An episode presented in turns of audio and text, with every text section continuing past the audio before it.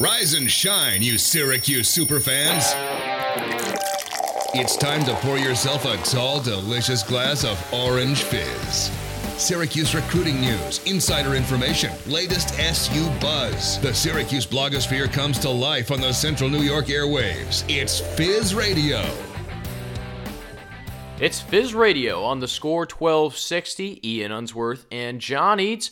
Here to preview Syracuse Rutgers, talk a bit of recruiting. We've also got a special guest, our very own Matt Bonaparte, sat down with someone who knows Rutgers pretty darn well to get an inside scoop as to what to expect from the Scarlet Knights. Of course, you can always check out all of our content on Orange Fizz dot net. Also, peep us on Twitter at OrangeFizz. John, before we get into this Rutgers game, there's a lot to talk about, but what did you think about Syracuse's performance at Ohio last weekend? It was a performance. It's everything that you and I talked about one week ago on this day at this time. Everything that we expected to play out the way it should have played out did happen. Syracuse came out and beat a far inferior M A C squad in Ohio. We tried to tell you guys, the team is not as good as everybody is hyping them up to be. And that was on full display last Saturday when Syracuse pulled out that twenty-point victory. And I'm really excited for this weekend's game, Ian, because we're going to get a much better idea of how good this team actually is against a respectable Big Ten opponent in Rutgers. By the way, Rutgers is a good team. So if you think they're bad because they have been bad the past couple years and a bottom feeder in the Big Ten, we'll get into this a little bit more. They're not. They're a good team. Rutgers put up sixty-one points last weekend against Temple. And Temple is picked to finish last in the A A C. A A C, A A C, I know, that's a, that's a mouthful. The A A C, American Athletic Conference, but Temple is bad. They are very, very bad, but sixty-one points is nothing to scoff at. If you're Syracuse, that film, I think, is very revealing because Temple runs the three three five, so does Syracuse at a much better clip. Let's put it that way. Yeah, you and I looked at that film, the three three five, three-man down front on that film, and they, they just absolutely ate it alive. So it'll be nice for Tony White and the Syracuse defense to get a look at what went wrong for the Owls and to see what could improve this week. It's a very R P O-heavy offense, a lot of run-pass option, a lot of read option. Quarterback Noah Vedral, a dual-threat talent, playmakers all over the field. We'll get into a few more of those guys in a couple of minutes here. It's a dangerous squad that has all the pieces to be competitive in the Big Ten East. And their offense, just like Syracuse, extremely fast. Sean Gleason's their offensive coordinator. He came from Oklahoma State, where, as we know, the Big twelve plays no defense, and it's all about who can score the most points. So Sean Gleason's just caring about getting the Cowboys up and down the field. He brings that same mentality to Rutgers. It's a lot of tempo in the offense. That's something that kept Temple off balance last week on the defensive side of the football. And Syracuse, hopefully they're ready for it because they play against the same sort of style in practice. But tempo is going to be a test. Luckily, they're in a temperature-controlled unit, the Dome, with fans. Right, yep. First time in six hundred fifty days that fans will be back in the Carrier Dome. I'll be in the stadium for that one. It's going to be bumping. It's going to be absolutely rocking. I haven't been to a game with fans in the Dome since, I think, Pittsburgh in twenty nineteen. It's always a rowdy environment, and even more so now, especially with an old Big East foe coming to town. The nostalgia that's going to be engulfing Ernie Davis Legends Field is going to be great. But you mentioned Sean Gleason. The offense they run, spectacular. Sim- similar to what Syracuse does, but they do it a whole lot cleaner. I mean, I think we can agree on that. Uh, things are changing this year, perhaps, though. On the defensive side, Greg Schiano, who's also the head coach, he really instills that tough mentality that Rutgers plays with on every down. You're going to hear the word chop a lot if you're watching the game on television from the color analysts and the play-by-play guys. You know, they, they like to story tell. So it's a great defense. The front seven is going to be a whole lot better than Ohio's was last week, so Sean Tucker may not be able to run as wild. But Syracuse needs them to get going if they want to win. I think Sean Tucker still has a chance to really eat up some ground in this football game. Not just because the offensive line is much improved, or at least what we saw in week one, much improved from a year ago, but also he is he's just a determined runner. He doesn't go down on first contact, and that works against anybody, against Clemson, against Notre Dame. And yes, Rutgers is not at the level of those two programs. So even if last year Syracuse offensive, Syracuse's offensive line comes in and looks like cheese with extra holes in it, a little Swiss straight off the deli, I think Tucker's still going to have a good game because he just does not go down easily. And I'd say the strength of that offensive line you mentioned is actually run blocking, even though S C only allowed one sack last week against the Bobcats. They looked really good on the ground, as did Sean Tucker. And like you said, he's really got those individual abilities and characteristics to even make it more successful. His ability to break tackles, bounce outside, use his vision and cut. It's gonna it's gonna be there every single game that he comes to play. It'll be there against Rutgers, and Syracuse is gonna need all of it if they want to win. Okay, so let's get into Rutgers. First and foremost, they have this defensive end, since we're kind of talking about the run game. His last name's Fatukasi. I'm not you going to take a stab at the first name. No, I don't. Okay. Do you? Nope. New York native though, so throw that in there. Okay. Well, this guy Fatukasi is legit, and he com- he can get off the edge at any time, and really takes advantage of any sort of mistakes, whether that's a lapse in protection or maybe DeVito fumbles a snap or something happens. Fatukasi's going to be in the backfield. We're sorry we don't have his first name on deck, but honestly, probably safer that neither of us attempt it. Just I'll, to not I'll, butcher. I'll go for it. I'll go, go for it. it. Here we go. Ola Kunle Fatukasi. Let's go with that. Ola Kunle Fatukasi. That's right. We're going. There you that. have it. Um, Guy's but, a stud, though. He's an absolute stud. He's he he is really good. He was all over the place last weekend. Um, I mean, honestly, there's not much to talk about in terms of Rutgers secondary. It's experienced guys like Christian Izien back there who have played a lot of games, but not necessarily played a lot of games well, I would say.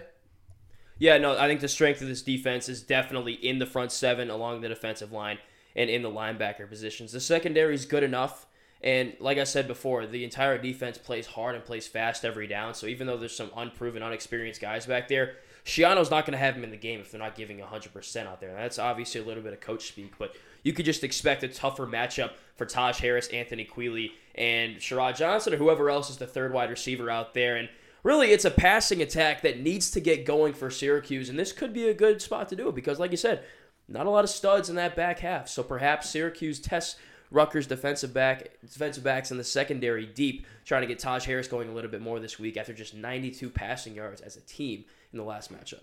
I was okay with what Syracuse did passing-wise, if we're being completely honest. I like the short throws. I like the quick decisions. Don't make Tommy DeVito think too much. That has to be Sterling Gilbert's focus going forward into this season. Let him grow back into the role as starting quarterback. And eventually, once he feels comfortable in the pocket, if his offensive line continues to hold, then you start chucking the ball down the field. And yes, he made that one beautiful deep throw that Taj Harris had hit off his hands. I mean, you can't drop that football. But if DeVito can get comfortable in the pocket, continue to grow and feel comfortable, then you start to move deeper and deeper down the field. And the offense, I think, is going to need to get going because on the other side, the Scarlet Knights have a whole lot of talent, and it starts at the quarterback position. Noah Vedral, I think one of the more underrated quarterbacks in the Big Ten. Last year, not the best season, but his best season as an individual performer, had ten total touchdowns, nine through the air, one on the ground, eight interceptions, a couple of three interception games, which obviously you can't have. But he's a dual threat talent that I think is pretty savvy and slippery. Reminds me a lot of Peyton Ramsey, except I think he throws the ball a little bit better than he does. Ramsey, of course, Indiana quarterback, Northwestern quarterback, may have seen him in the Big Ten championship last season.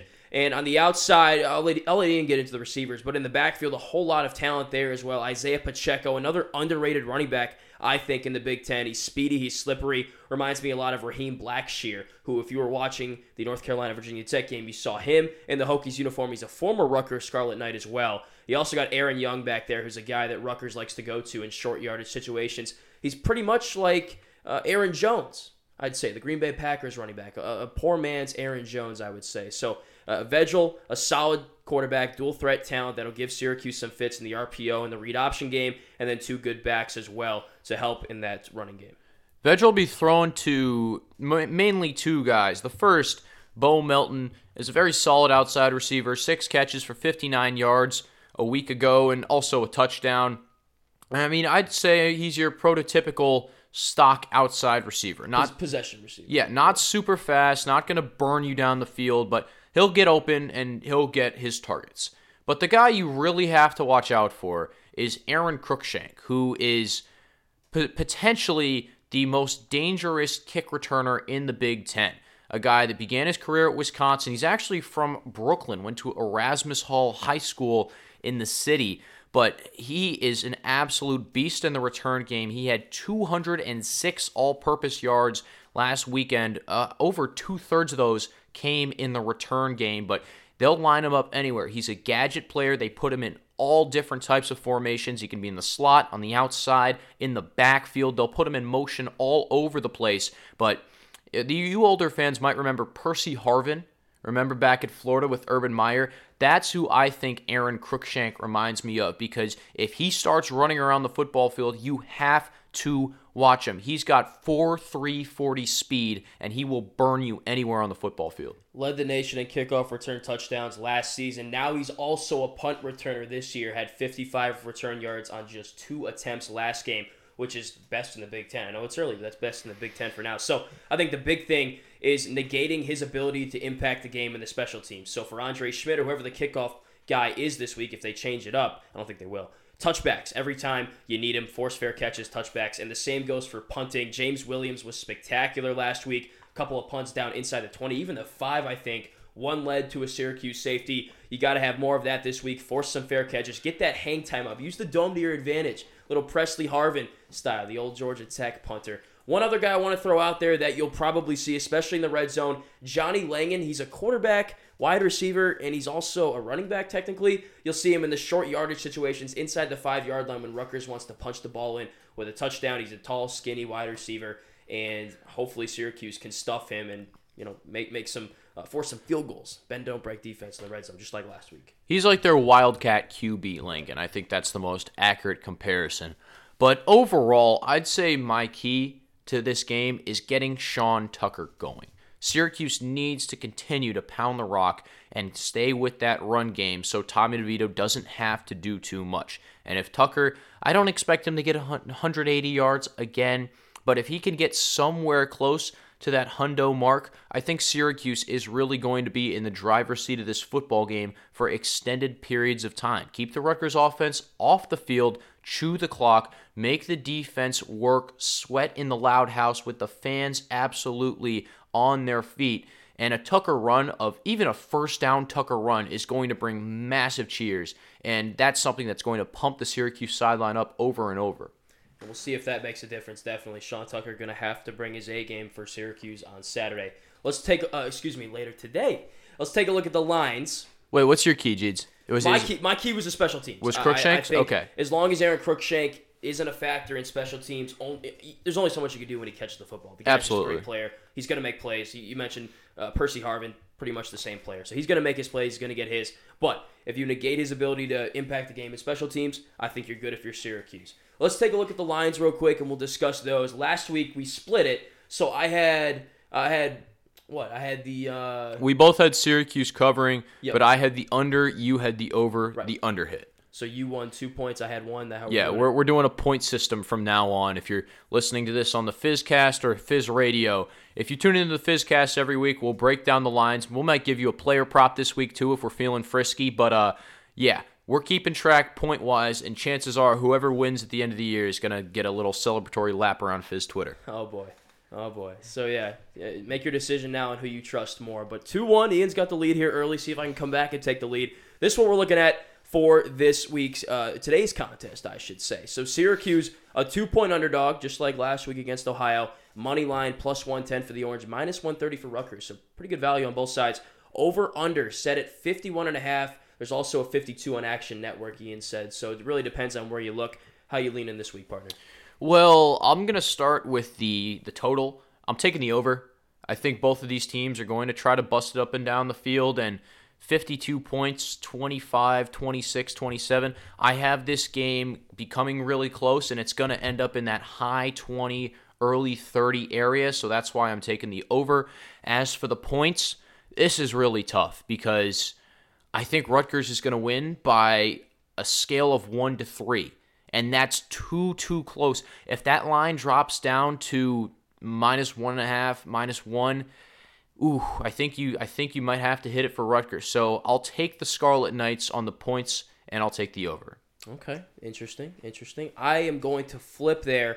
I'm taking the under, barely, barely. One point under the... We'll get into our predictions at the end of Fizz Radio here. And if you're listening to the preview podcast, you can find our predictions at OrangeFizz... There we go. .net. Or listen to Fizz Radio on the Score twelve sixty. You catch it on SoundCloud as well. Just look up Orange Fizz in the search bar. I'm going with the under. fifty-one total points between the two teams. I'll get into my score prediction later. And I'm taking Rutgers with the points. So there you have it. We're both siding with Rutgers, unfortunately, but we both think it's going to be a neck-and-neck ball game. I've got the over. John has the under. And overall, this is going to be probably one of the most exciting football games Syracuse fans have seen in the last three years. But it's also got some broader implications. There are a lot of things to touch on when it comes to Syracuse and Rutgers, two titans of the Northeast. So we'll get those and also talk a little basketball recruiting on the other side of the break. Don't go anywhere. You're listening to Fizz Radio.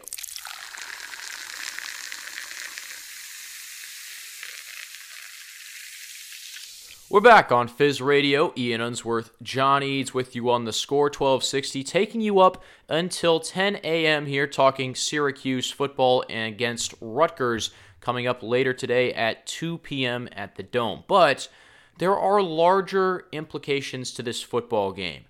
And the first one, the most important one that we have to talk about, because that's what we do on Orange Fizz dot net, also at OrangeFizz on Twitter. We talk a lot about Syracuse and what's going on in the three one five, but also recruiting. The biggest, baddest, gnarliest topic in all of college sports. There's now the N I L factor sprinkled in. Everything's flipped on its head when it comes to getting high schoolers into your program. This game has a lot of different guys from New York, New Jersey, and the surrounding Northeast areas tuning in, because these are two programs that recruit this area extremely hard. Before I get into that, you know, what are the three factors that you care most about in recruiting? Well, it's Funny. four. It's four words, because unfortunately I couldn't combine it into. Uh, I couldn't combine the last one into uh, into a phrase. But here, I'll break it down. So, four words: time. How much playing time are you giving me? That's the first thing every high schooler wants to know when a college coach comes to talk to him. Can I get on the field my freshman year? Because if not, they're probably hitting another T word, because these are all sort of T-frame. They're going from time. If you don't get playing time, you're hitting the portal, the transfer portal. So you need playing. You need to almost promise now playing time early on for recruits. Second thing, tradition. What have you done in the past couple of years? That's the most important thing, honestly, now in the social media age. But more importantly, what does your program have in terms of national stock? Are you going to be on T V because you were great in the fifties, sixties, seventies, eighties? Is your program struggling to get back to an elite level, like a Texas per se? Or are you on the rise because of great things you've done in the past couple of years? Um, who could we? Who who really fits that bill? I would say maybe Indiana sure. really fits sure. that bill. U C F. U C F, exactly. So it's all about how much juice your program has coming into the year. And if you t- churn out a great season, people want to play for you. And last but not least, with the N I L era, the bag. So we've got time, tradition, the bag. People want money now because you can make money. You get the N I L stuff, you get the sponsorship deals, and there are going to be a lot of opportunities pitched to high schoolers.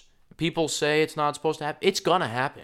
It's going to happen. Jalen Duren and Imani Bates didn't just go to Memphis. I'm making basketball references here. I'm sorry, guys. But the top two recruits in the class of twenty twenty-two for hooping didn't just go to Memphis because they wanted to play for Penny Hardaway. There was some money involved. And that's FedEx money. It's all it's all legal technically, but regardless, N I L is a real deal thing when it comes to recruiting pitches. But I digress. Let's sort of dial it back in here. New Jersey, New York, Syracuse, Rutgers. Th- these are where a lot of great players come from, especially the Garden State.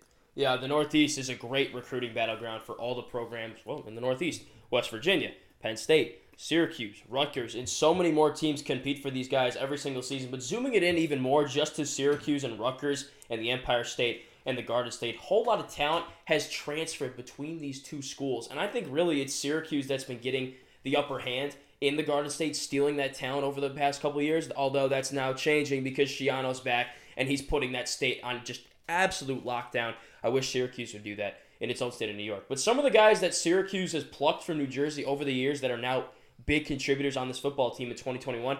Let's start with Tommy DeVito.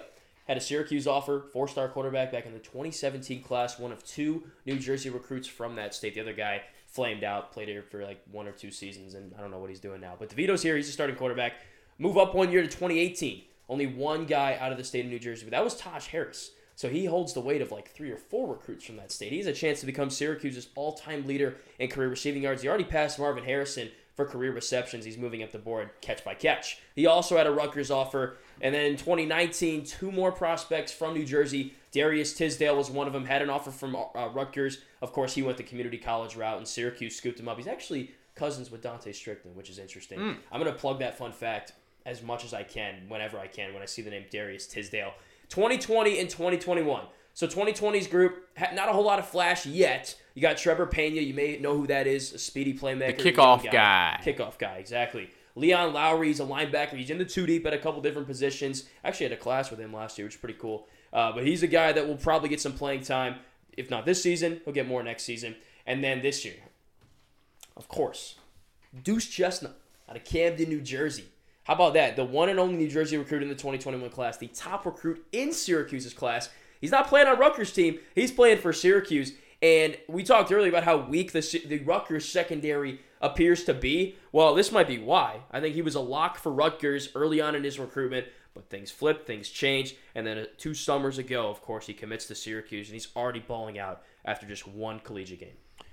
You have to give it to Schiano, though, because last I checked, Rutgers had seven commits from the top twenty in New Jersey. And Schiano is still locking down that state. And on the New well, York side is, of things, it is the only college team in New Jersey. I just want yes, to throw that out there. Very fair. But on, on the New York side of things, there were only seventeen players that made the twenty-four seven sports. Uh, they didn't have a top twenty. They had a top seventeen. And the last guy on there was a two-star going to Army. Right. So I hate to say it, but there's not a ton of elite football talent in New York. And when we're looking at it, it's either coming from Erasmus Hall, like Aaron Cruickshank, or from Christ the King Regional. And a lot of those dudes, if you're if you're a four-star or five-star, you can get out of New York. You can yeah. go play wherever you want. And on the New Jersey side of things, they probably have about five or six powerhouse football schools, not just public schools that have built great reputations. They have private schools. They've got the Don Boscos, the Bergen Catholics, schools that are really making national recruiting headlines because they are chock full of collegiate prospects. And they've had it for years and years. I think of Rashawn Gary, Jabril Peppers, two Michigan Wolverines. I'm sorry, I had to throw it in there. But you guys know, might know who they are. Both five stars, both top ten guys. They're in the league now. Class. They're in the league exactly, now. Exactly. Uh, Giants and Packers, respectively. But coming back to New York, I wrote an article on this in the summer. Check it out, orange fizz dot net. Syracuse is so bad at recruiting in the state of New York. I know the talent cupboard is pretty dry. There's only fifteen to twenty kids that can play college ball, and maybe ten of those that could play at Syracuse and, and be, you know, successful in the classroom and on the football field and you know, in the social life as well at Syracuse. But well, yeah, because Jalen uh, Jalen Moss, he was supposed to come to right. Syracuse. I don't and know. I asked Dino Babers what the deal was with that. No answer. He so. He's going to JUCO.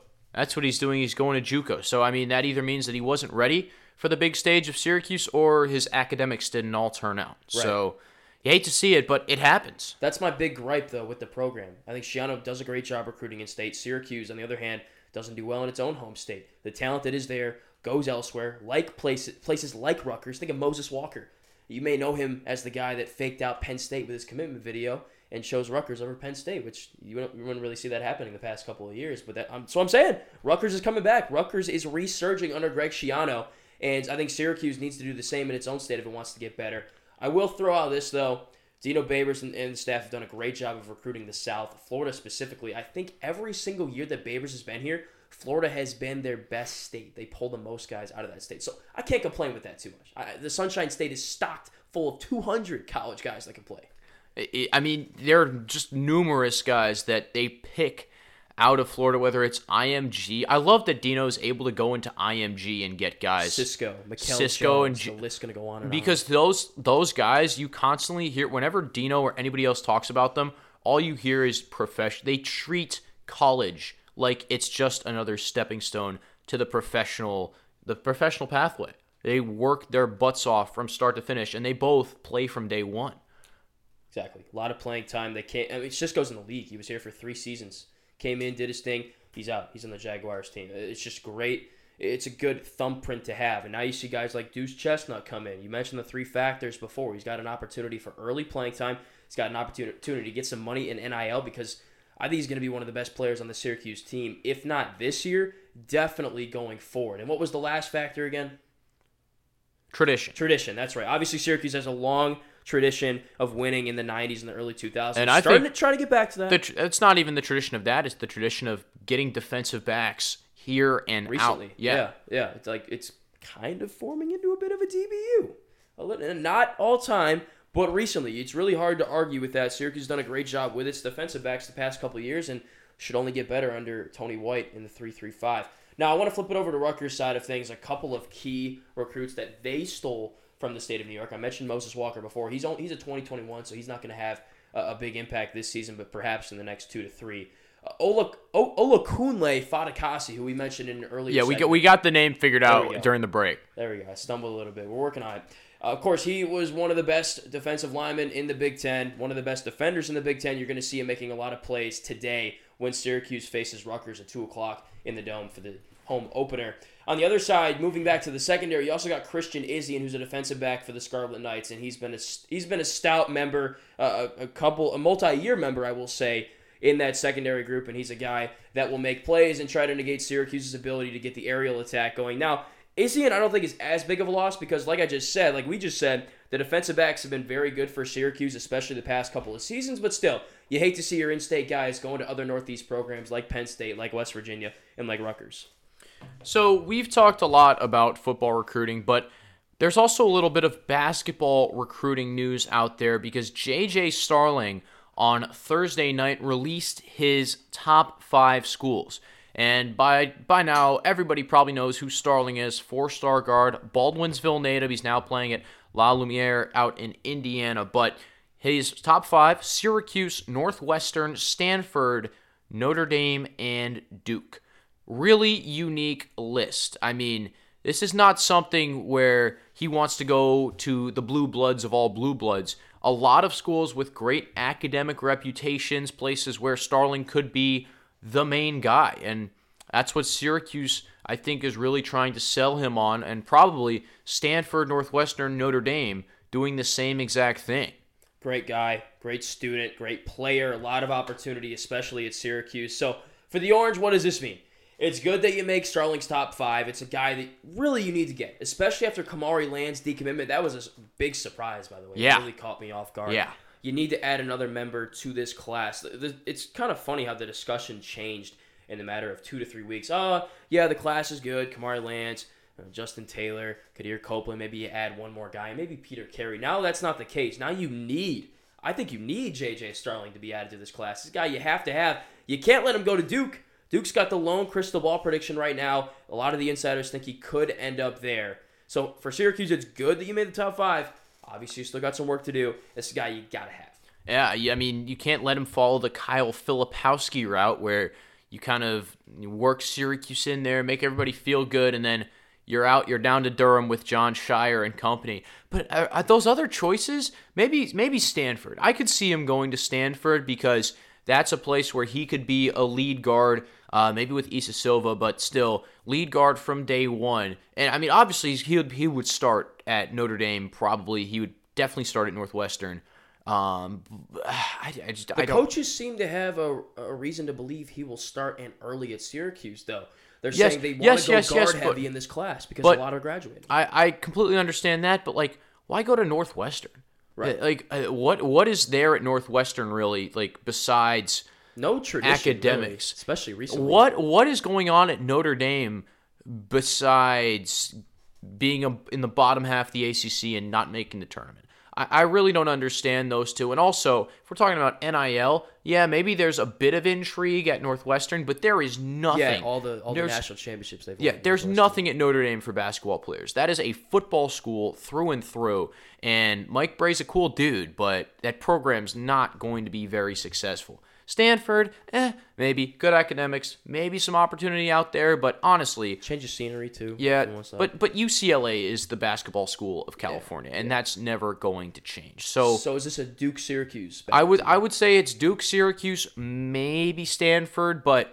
I, I mean, it, it's going to come down to whether Sterling wants to stay home. That's that's really the, the final straw. Of course, he's from Baldwinsville, which is in central New York, right outside the Dome and right outside Syracuse, a hometown guy. I think it's also going to come down to Syracuse and Duke, and we'll see when that decision is made. But I don't know. After Kamari Land's decommitment, I'm feeling a little bit more confident in Syracuse, they can get this job done and lock up this star-studded class. Well, we'll see what happens with Starling. According to Syracuse dot com, he should make that commitment sometime in October. Of course, we will be covering it all the way up to the date at Orange Fizz dot net or at OrangeFizz on Twitter. After the break, we're going to have a special guest and our very own Matt Bonaparte tuning in with Rutgers' play-by-play announcer to break down the Scarlet Knights even more. And then we'll be back, Ian Unsworth, John Aides, with Fizz Feedback. You're listening to Fizz Radio on the Score twelve sixty.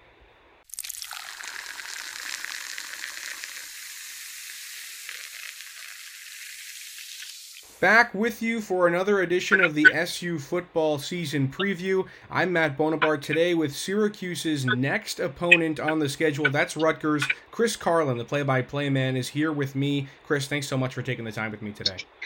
Happy to do it, Matt. How are you? I'm phenomenal. Uh, let's hop right into it, Chris. When you became the play-by-play broadcaster of Scarlet Knights football, it was Greg Schiano at the helm. Of course, in twenty twelve, Schiano made the move to the N F L, grabbing a head coaching gig with the Buccaneers. Then after some time, made his way to the Patriots as a defensive coordinator in twenty nineteen. How does it feel to have him back in Piscataway with a lot of new experience under his belt? You know, it's it's really great to have Coach Schiano back. I think you have already seen the, the impact that he can make, and It's it's it's rare that you can get someone with such incredible institutional knowledge walking in. It's almost like you, I mean, you talk about hitting the ground running, you can do it with uh, having a chance to be a couple of steps uh, ahead of the game for, than for any other new coach. And I, I think we saw that in terms of the results last year, to see Rutgers take a step forward, Uh, win three conference games, all, all on the road, which was just remarkable. And in less than ideal circumstances, you know, find their way through the season without missing any games related to COVID or even having any rescheduled. Um, all the way around, I think you saw a lot of that early experience pay off as far as Greg being at Rutgers. And now... Um, you have the chance in year two to really get going, and I think they've got some excellent positive momentum going. Yeah, you mentioned last season it was his first season back after thirteen years uh, with the team, and the three and six record last year I don't think really tells the full story. It was a win over Michigan State to start the season, followed by four straight losses, but of them, two were against top twenty opponents in which they were able to score upwards of twenty points. They also end up beating Purdue and Michigan, like you mentioned, down the stretch. Do you think this team is better than its most recent record?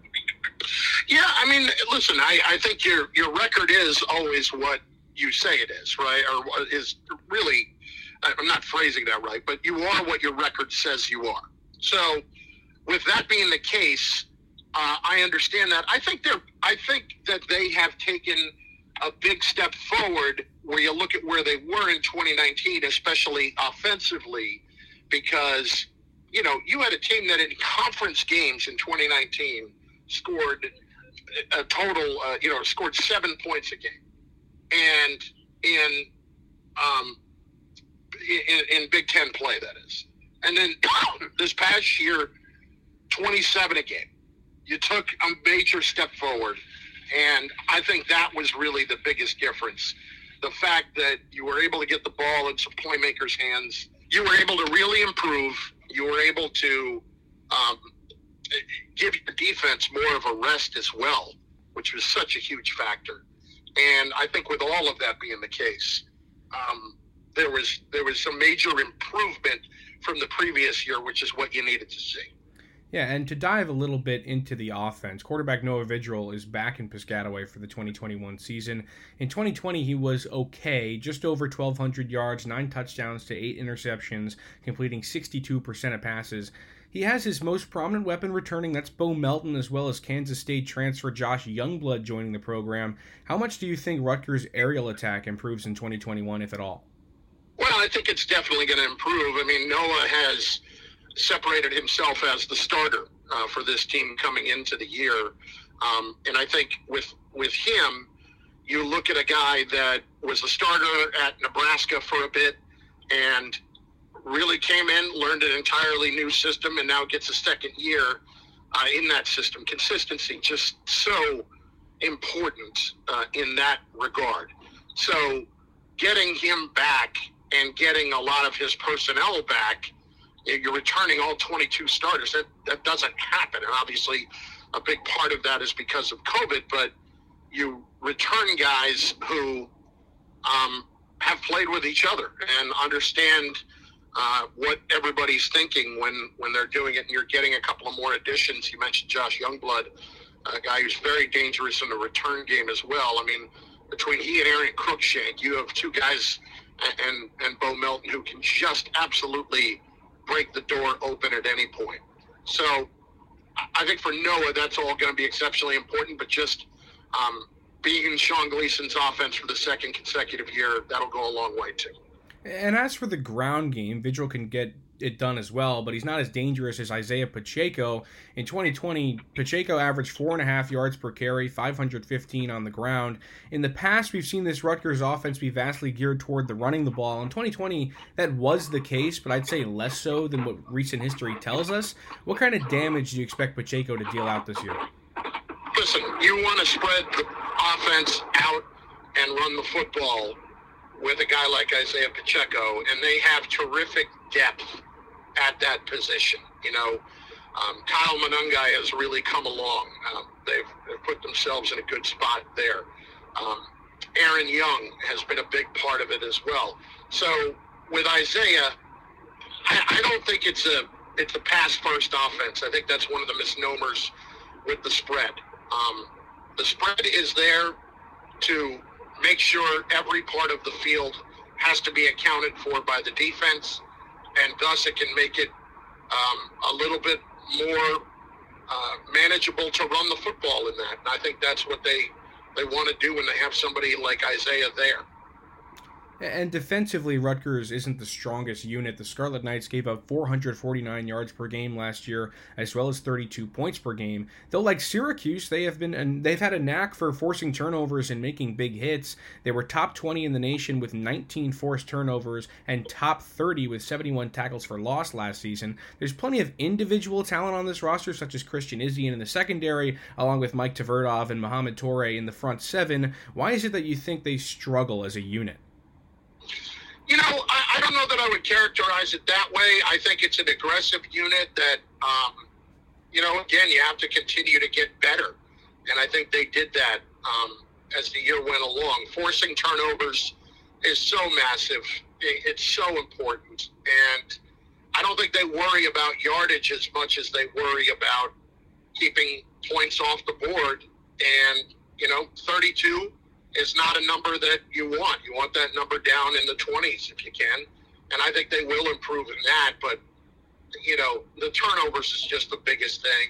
And considering where they had been the last few years before that, to be, you know, plus for the season, I think they finished a plus five, um, was just incredibly important. And uh, the defense being so good at taking the ball away last year was a massive part of that. And look, when you're aggressive, you're going to give up some yards. When you're trying to make plays, you're going to give up some yards. That's going to happen. And I think you see that when you have as many tackles for loss as you do. And Chris, this game comes on the twentieth anniversary of nine eleven, of course. That brings emotions out of every player and fan. What kind of impact do you think it applies to this matchup? You know, listen, it's hard to believe it's been twenty years since then. It was, um, you know, just at Rutgers, I, I remember it vividly because it was Greg Schiano's first year. And it was, um, you know, it, it was a time where a lot of people in the Rutgers community, just as with across the country, were uh, affected deeply and personally by it. Um, it's just one of those days that's always going to have an incredibly special significance with the people, the brave people that we lost on that day. And um, more than anything, I think the significance of it is just to remember those um, first responders, passengers on flights, people who, who gave their lives that day, and um, so many of them who were trying to make a difference, trying to save people in the World Trade Center and Pentagon, everywhere, where it's it's just so hard to even calculate the fact or, or be able to make sense of the fact that the day even happened, um, let alone that it was twenty years ago. Absolutely. Chris, thank you so much for taking the time with me today. If you want to follow Chris, head over to Twitter at Chris Carlin. For more of our coverage, go to Orange Fizz dot net or at OrangeFizz on Twitter. I'm Matt Bonaparte. See you next time.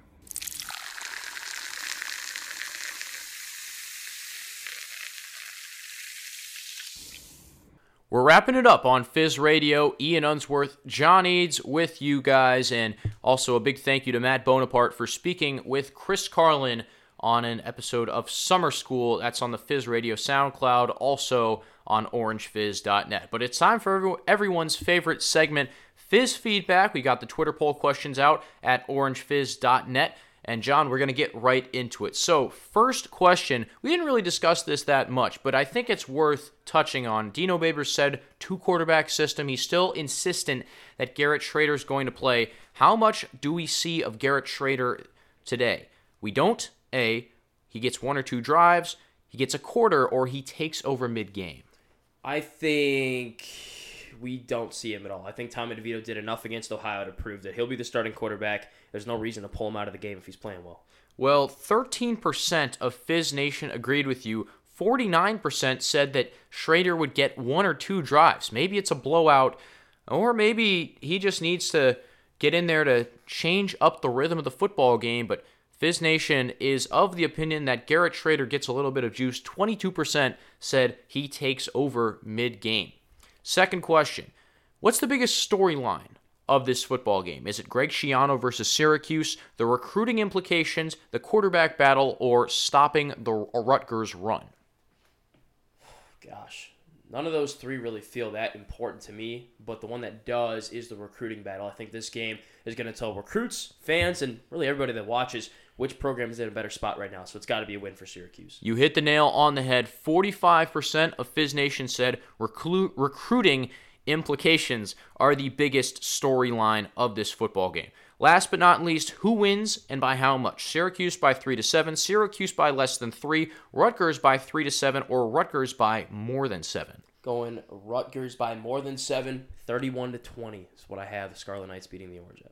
Ooh, wow. Only twenty-two percent of Fizz Nation, and I'd say they're biased for, for good reason, said that Rutgers wins by more than seven. fifty-four percent had Syracuse winning by the three to seven margin. I'd love to see it. Still think it's going to happen. I have Rutgers as well, twenty-eight to twenty-seven. You can read the explanations for both our predictions on our website at Orange Fizz dot net. Also follow us on Twitter at OrangeFizz for the latest on everything Syracuse football and basketball, recruiting, and the like. We got you covered. That'll do it for Fizz Radio. For John Eads, I've been Ian Unsworth on the Score twelve sixty. Thank you so much for listening. Enjoy the game later today, and go Orange.